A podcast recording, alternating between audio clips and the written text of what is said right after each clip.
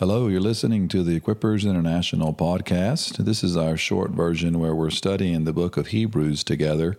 We're in chapter 9. I'm going to pick up there in verse 13 and 14.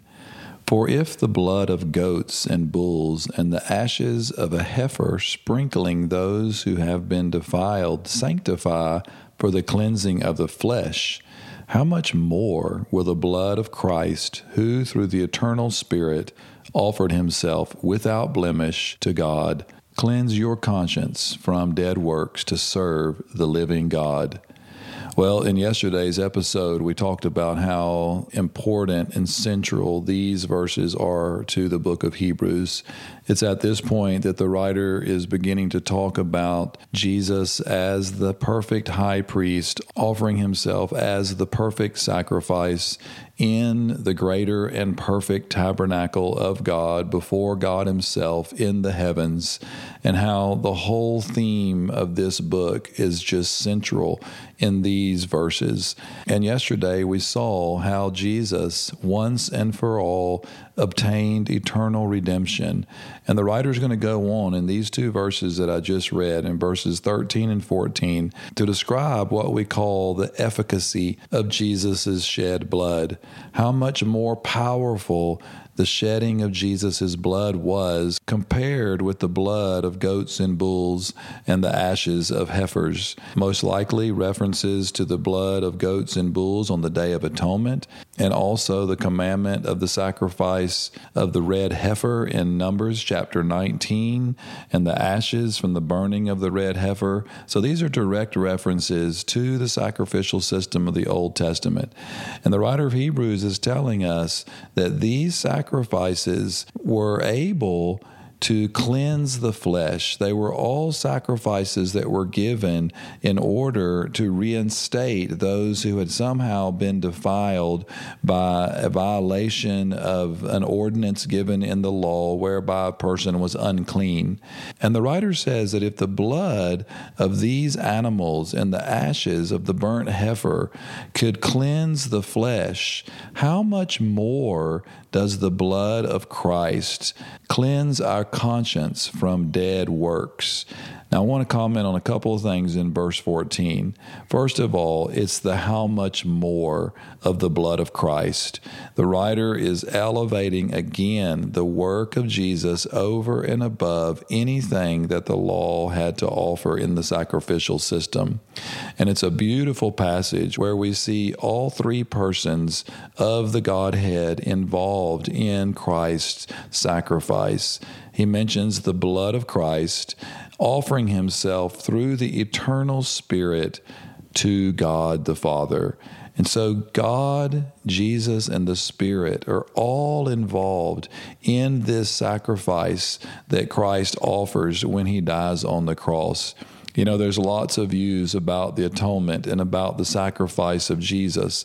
I don't have time to go into all those in one short episode. We try to keep these episodes short and a bit informational and devotional. But I just want to point out whatever your view of what was happening on the cross it's so critical to understand that all persons of the Godhead were involved in the atonement God the Father, Jesus the Son, and the Holy Spirit.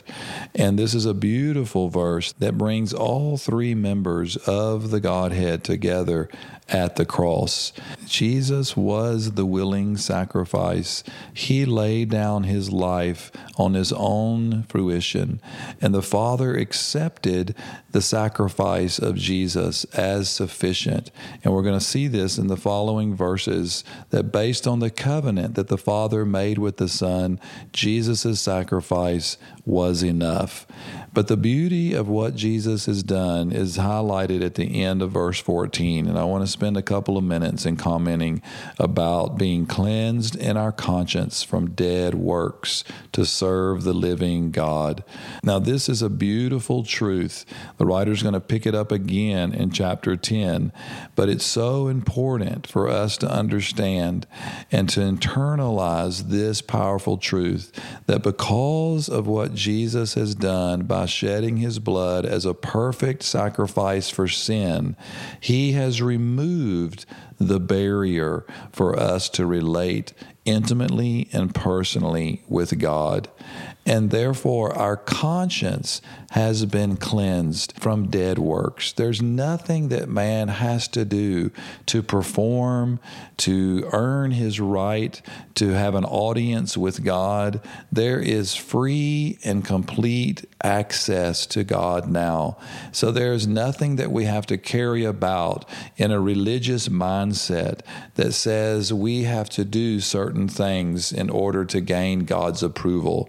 And this is a powerful, powerful truth that if we will understand that we have complete and total acceptance, Paul talked about this in Romans chapter 8 when he said, There is therefore now no condemnation.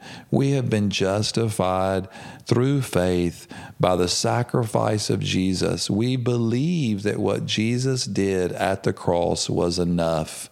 And that's why we boast in the cross.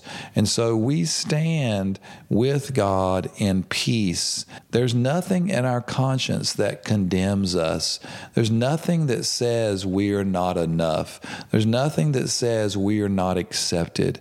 And this is so important for us to understand and to walk in this truth, to take up the beautiful benefit of what Jesus has accomplished at the cross and to own it and to say, This is my position. This is my right now because of what Jesus has done. We know that in our relationship with God, we are righteous. We don't have to work, we don't have to perform. We can freely and lovingly serve the living God out of an intimate and personal relationship with Him, whereby we are completely and totally accepted. And this is what it means to be cleansed in our conscience from thinking that we have to do certain things. Jesus has purchased us and he has brought us into this beautiful, perfect relationship with the Father where there is no barrier. And especially in the depths of our conscience, we can wake up every day knowing that we are accepted, we are holy, we are blameless, we are worthy because of what Jesus has done for us. So be strong and courageous and love Jesus more.